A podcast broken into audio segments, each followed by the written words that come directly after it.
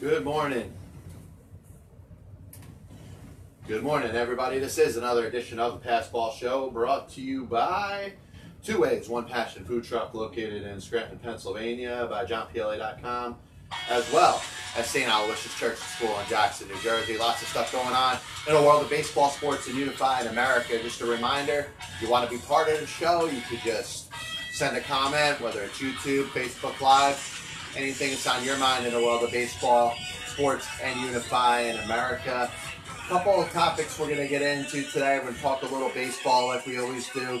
Going to mention a little bit about Tim Thomas and his battle with uh, potential head injury, concussion. A little bit about the college football playoffs coming up. But I'd be remiss if I didn't hit a couple real quick sound bites, real quick. First of all, uh, Randy Lerch has a new book out. It's called God in a Bullpen.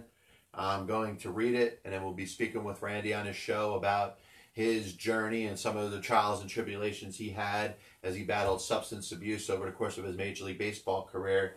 Uh, the other thing that I have to mention is the the health and actually prayers for the health of the great NBA commissioner David Stern, who obviously is still in serious condition after having surgery on his brain. And, you know, you, you talk about some of the best to ever oversee a sport.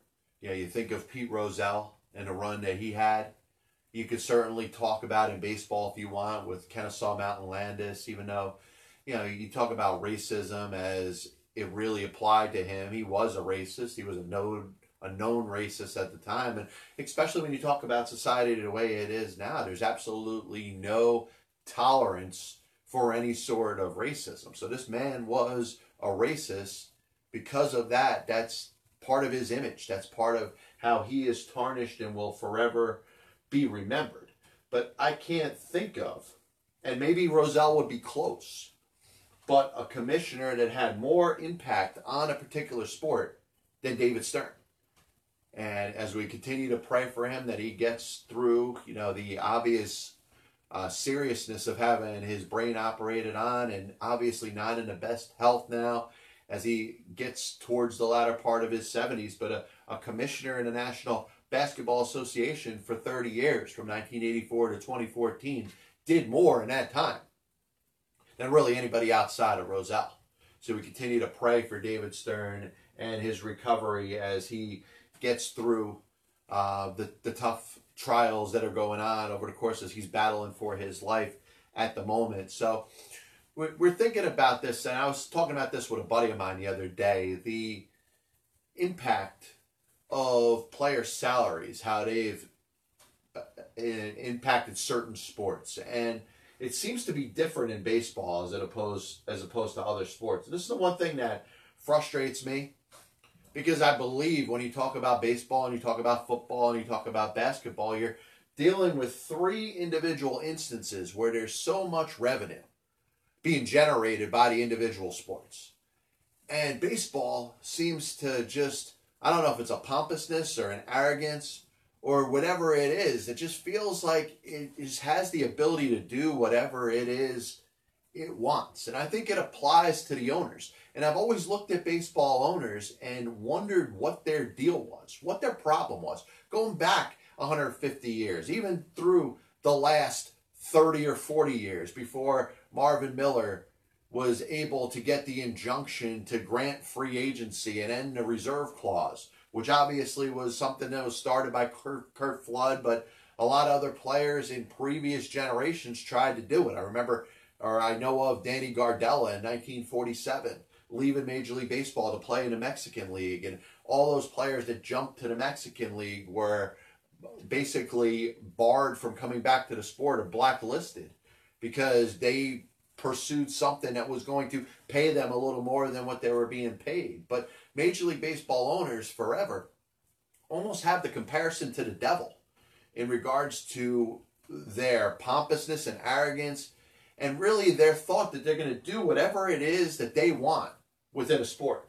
And that bothers me. That that damn near pisses me off. Because I think of the operation of football, I think of the operation of basketball, and you don't have a single owner, or if you do, it's very few, that are claiming poverty in any one of those sports. You don't have a single owner in football or basketball that are talking about how they don't have the ability to pay a star player. They may make a choice that they have a star player that they don't feel like giving them the big money. You may have, you know, a situation in the National Football League where they choose to go the franchise tag. But you know what? You're still paying that player a lot of money.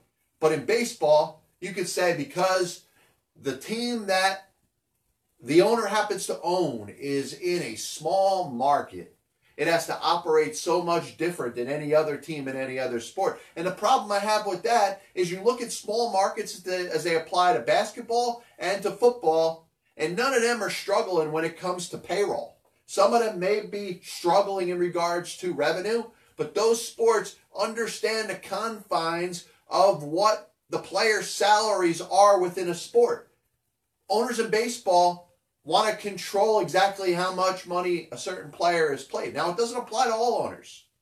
Hal Steinbrenner in the Yankees, you know, John Henry in the Red Sox, you know, the Cubs, all the big market teams or the teams that you see year after year, the Lerner family with the Washington Nationals, they understand that you have to pay for your players. And if you don't, if you're not necessarily paying for players that are coming from other organizations, whether it's a Gerrit Cole with the Yankees or you know it's a Patrick Corbin with the Nationals, you're going to at least pay for your own players. But you have less than half the league, 12 teams or so, that want that feel like they are holier than thou in regards to their owners. And I think that's disgusting. Basketball doesn't operate this way. Football doesn't operate this way.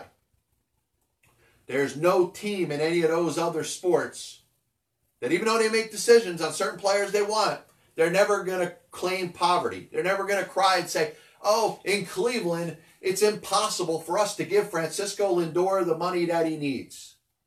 The Miami Marlins, who are claiming poverty now, didn't have any issue giving Giancarlo Stanton 300 something million. So if they're going to claim that they're a small market now, they're the biggest example of a hypocrite. But this bothers me. Why is it that owners in Major League Baseball feel that they can basically grab the beat to the tune of their own drum? They do whatever it is that they want. They're on this mission to curtail player salaries when you've watched football boom and basically take over for baseball as the national pastime of this country. And basketball's getting there. As we hit what we'll call the opening point of the Pass Ball show, anything that's on your mind in the world of baseball, sports, and unifying America, please, you give the show a call if you want, 732-364-3598. Comment, Facebook, YouTube, whatever. At me at John underscore PLE. I don't really care. The baseball's owners once again, you got the Pirates, you got the Marlins, you got the Rays, you got the Athletics, you got the Indians. Oh my God, we don't have the money to pay our players. Did you understand that that was part of the agreement that you took when you became an owner of a Major League Baseball franchise? You're going to have to pay the players. But the problem is, because there's no salary cap in baseball, it also means that there's no salary floor. And because of that, you have either the haves or the have-nots. So I blame Major League Baseball, its owners, but also its Players Association for being in the situation that it is. Because it's basically allowing the owners to dictate how they want to operate their team. Yes, baseball is getting more top-heavy than it ever was. The dream exists that you could beat the Houston Astros and go through a series of terrible years and build up and get some good young players and then go for it. Maybe that's the model that other teams should be following. Other teams have followed suit and, by the way, haven't had a ton of success. Yankees haven't won a World Series championship yet. They went out there and got Gerrit Cole, went back to their old ways. The Dodgers, they tried it. They haven't won a World Series. So it hasn't worked for teams that are saying, hey, let's take that Houston Astros model and just think for a series of years, and we'll go out there and win ourselves a World Series championship when we develop our own good young players. Other teams got good young players, but they ain't winning World Series. You basically got the haves and have-nots, the owners that are willing to go out there and spend because they understand that payroll is part of the purchase of a Major League Baseball franchise.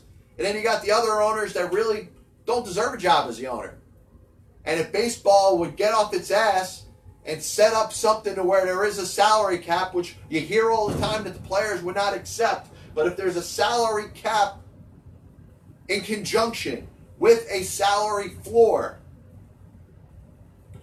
teams are going to be forced to keep their payrolls at a certain level. The same as we have in the National Hockey League. There's a salary floor. You can't be cheap as an owner in the National Hockey League. If you're going to own a National Hockey League team, you have to have the wherewithal to have a payroll above a certain amount of money. And if you don't have that, you number one, you shouldn't buy the team. Number two, you won't last in the sport. Like I said, football and basketball, because they agreed to salary caps, teams are using the salary cap as a number that they can't top. And you've seen over time salaries for players in the National Basketball Association and the NFL grow to a point where every team is right up there with the salary cap. Some teams are a little bit down. Maybe they have a lot of money coming off, but it's talked about as a good thing. You know, the Jets last year, a lot of money coming off of their salary cap. All right, they, they could splurge in free agency. The Tennessee Titans, the Jacksonville Jaguars, the Tampa Bay Buccaneers, teams that if they were playing in baseball, they'd be, they'd be crying poverty. They understand that their payrolls have to be within certain confines. There's no team in football that's saying, hey, we're going to try to throw out $40 million. And it, have that be our whole payroll. Baseball, hey, the owners get to do whatever the hell they want, right? It's freaking disgusting. This copyright and broadcast is authorized under internet rights granted by the World Wide Web and is solely for entertainment of our audience. Any publication, reproduction, or other use of the pictures, descriptions, and accounts of this show without the express written consent of the Passball Show, JohnPLA.com, and John. LLC is prohibited. Any commercial or other use of the program, such as by charging admission for its showing, is similarly prohibited. Now, you know, I was a little bit in a tease with my title, and you hear the number 86, and you think of the New York Mets and the last time that they won a World Series championship. And I think what I love about double entendres is the fact that you know the two different meetings can be totally distinct. And I like how I may have led some people thinking that the Mets are on this mission to get themselves to the World Series and do what they did in 1986. But I think they're doing the exact opposite.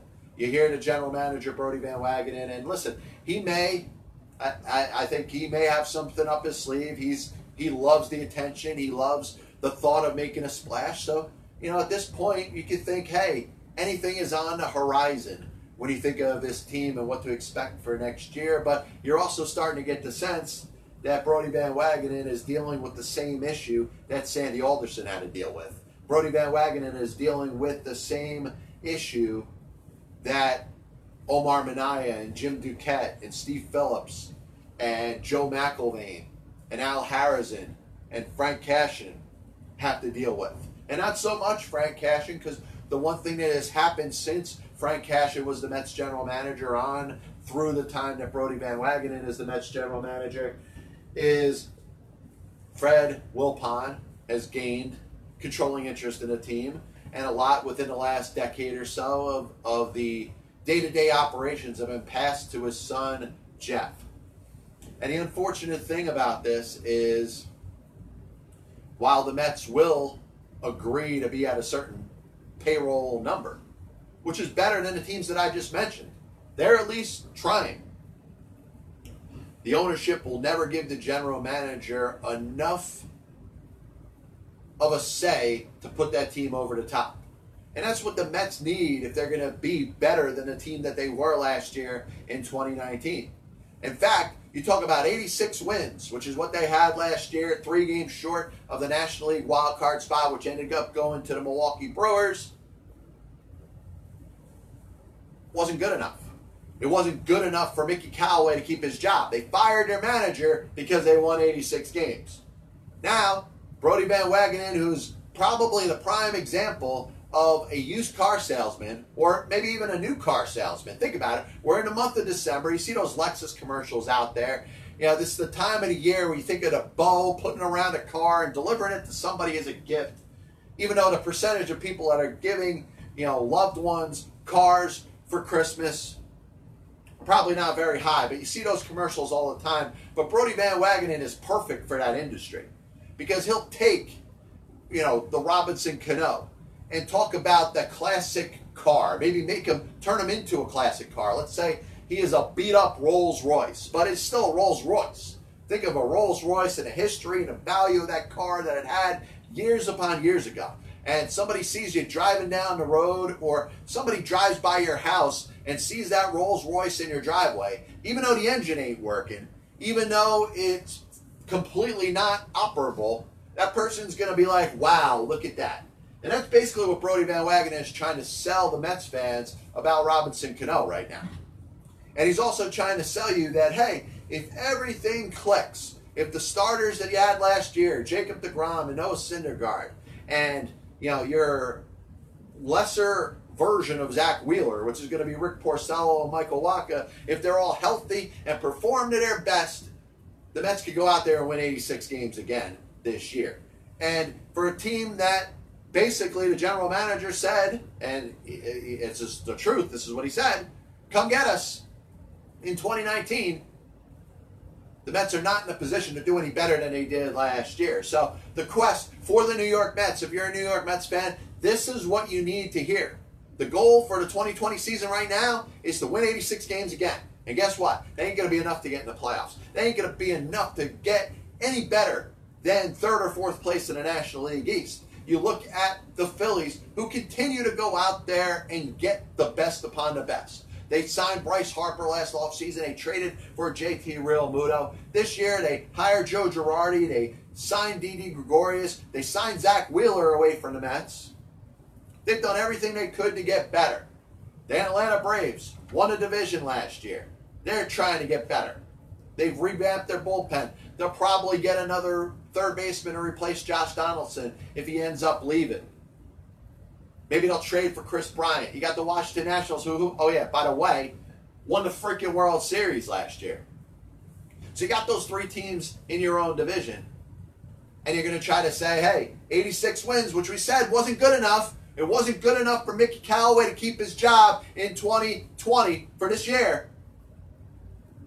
But now 86 wins is going to be good enough this coming year with Carlos Beltran and the same cast of characters that you have from last year.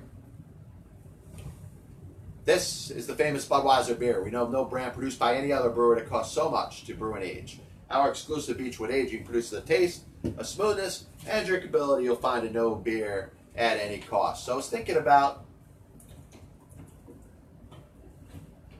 excuse me, the upcoming uh, bowl championship series in college football. And something that we saw last year, a chance for those teams that have their schedule to play that one extra game and how it has changed the history of college football. And obviously, the modern day or the younger college football fan only remembers, you know, the playoffs, the top four teams in a country getting a chance to kind of play it out, and the dream that exists. Hey, can you make it six? Can you make it eight? I think that'll be too much, but listen, in the need more society, I think at some point we are going to get ourselves to that. There's going to be more teams playing in the BCS playoff. Probably six at one point, maybe eight. I hope it doesn't go any further than that. I would prefer it to be where it is right now because if you look at the setup, whether it's LSU, whether it's Ohio State, Clemson, Oklahoma, there really isn't that much of a dispute over who's in. You can talk about some of the teams that are left out, Alabama had their opportunity, but they lost two games. Georgia had their opportunity, lost two games. So the way it ended up working out is that there wasn't that team that was right on the edge to compete with the likes of Oklahoma. The three undefeated teams are in. Nobody's going to dispute why LSU or Ohio State or Clemson are in. But at 14, you're looking at one of the very rare or very few teams that had just one loss. So Oklahoma deserves it. They're going to play LSU. Ohio State will play Clemson. And the winner of the national championship in college football, as long as it's not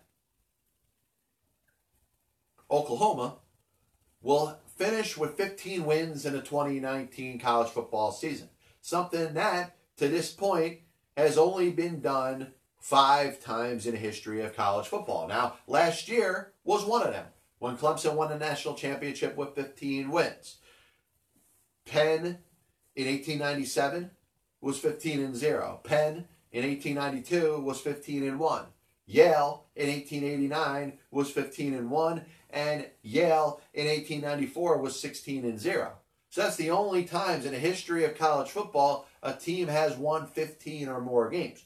Like I said, nobody can win 16 games. It's not set up for that to happen. But for the second straight season, and only the sixth time in the history of the sport, a sport that goes very deep into the 1800s, had a lot more popularity than the American football that we see nowadays, really up through the 1960s.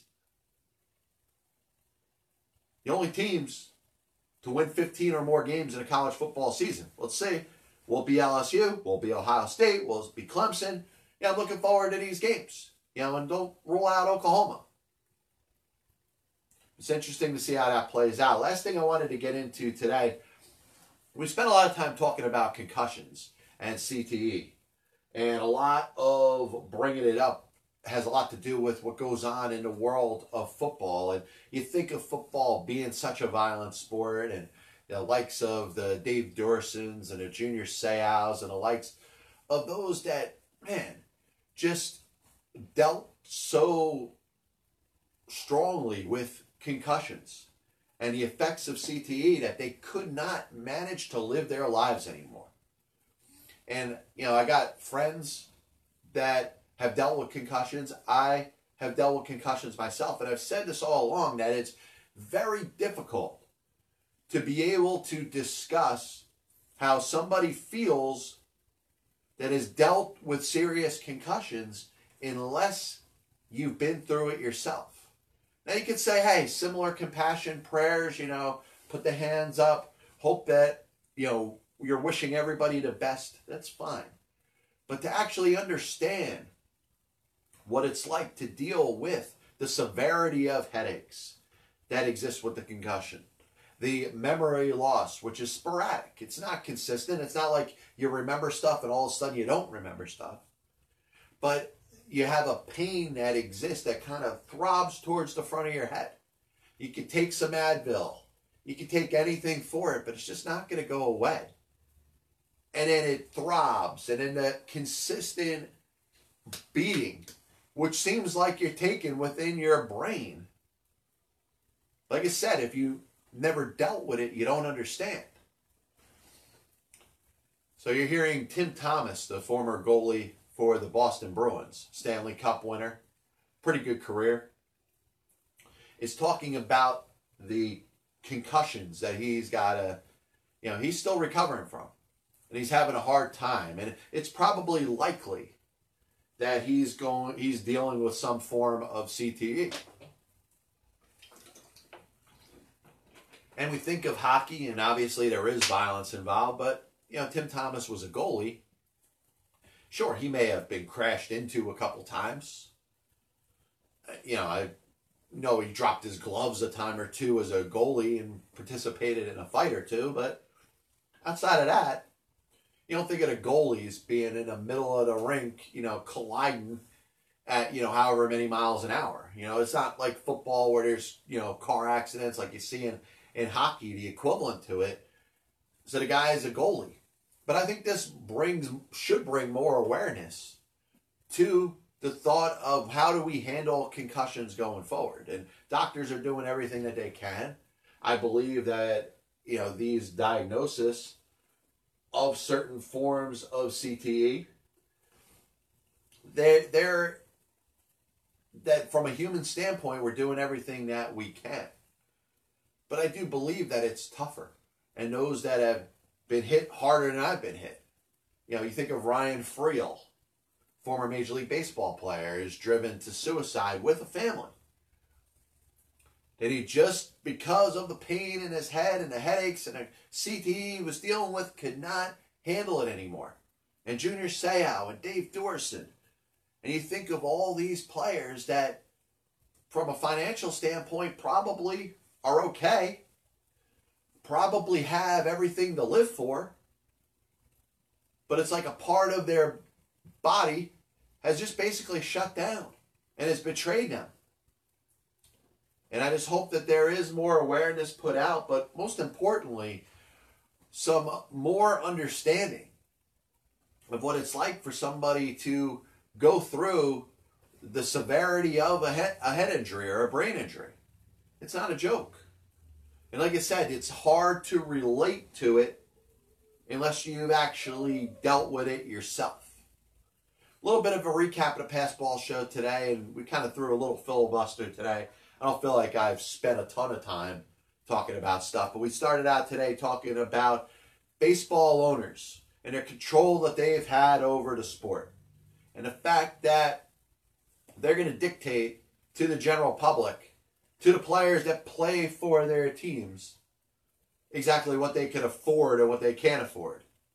Yet, you look at the sports of football and basketball, they don't have a problem paying players what they're worth.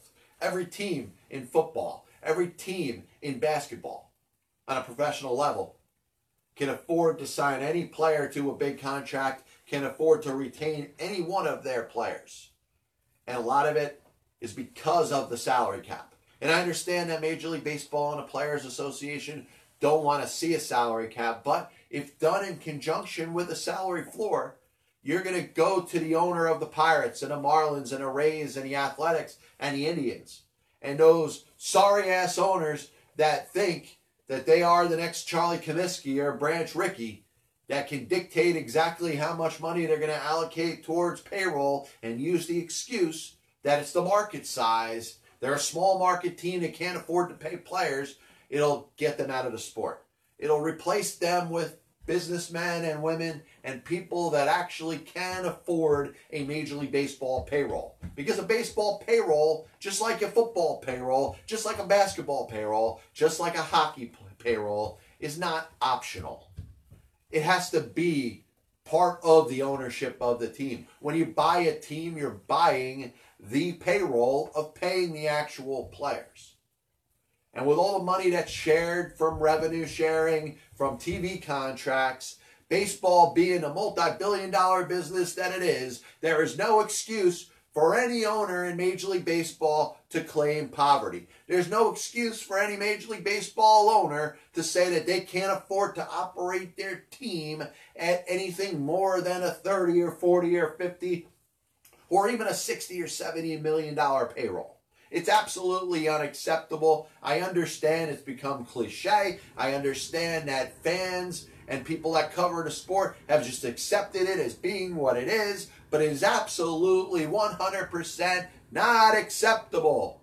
No other sport does this. No other sport has owners that decide that, hey, they're just not going to allocate a lot of money in payroll and they're going to use the excuse that they happen to be in a small market. Look at the small markets in football Jacksonville, Tennessee, Tampa Bay, Carolina. They all have competitive payrolls. Look at the small markets in the National Basketball Association. What do they all have in common? They have a payroll at around a certain level. It's time that baseball straightens up their situation and decides what is a fair payroll. Is $200 million too much? If it is, drop it to 175. Bring back parity that exists in the other sports. Because baseball is all about the haves and have nots. It's all about the teams that go for it and care and want to win a World Series and the teams that could give the slightest shit about ever winning. The Mets are out there trying to win 86 games again. Well, they won 86 games last year. It wasn't acceptable. There's more that's got to be done by baseball. And I understand the commissioner works for the owners and he's trying to save the owners money, but they're ruining the sport right now. And the fact that there's so many teams that are sitting there crying poverty, claiming that they can't pay their own players, that means the owners need to get the hell out of the sport. Talked a little bit about 15 win teams in college football history. We'll have another one this year, or we might have another one. Uh, if Oklahoma wins, we won't have another one. But LSU, Ohio State, Clemson, all a chance to win 15 games, just like Clemson did in 2018, just like Yale did in 1889, Penn did in 1892 and 1897. And listen, Yale holds the record, most wins college football season ever, 1894 with 16. Tim Thomas, know, I was going through some stuff with the concussions. Let's bring more awareness to the severity of concussions and how they impact people's lives and brain injuries, the whole thing. We'll be back with you next week. Probably, probably going to do a show Monday. So hope everybody has a good weekend. This is the Passball Show brought to you by JohnPLA.com, by St. Aloysius Church and School in Jackson, New Jersey, by Two Ways One Passion Food Truck located in Scranton, Pennsylvania. Got some football on Saturday. See if we'll get a little more hot stove going on in Major League Baseball. You got, you know, Francisco Lindor. Maybe he's going to get traded. Kris Bryant with the Cubs. You're talking about some teams that are looking to move players. You wonder if maybe some more have-nots will jump in and say, "Hey, this is our chance to be competitive and maybe go out there and win a World Series championship." We'll see what happens. We'll be back with you, like I said, on Monday. Have a nice weekend. God bless you. And as always, I'll see you on the other side.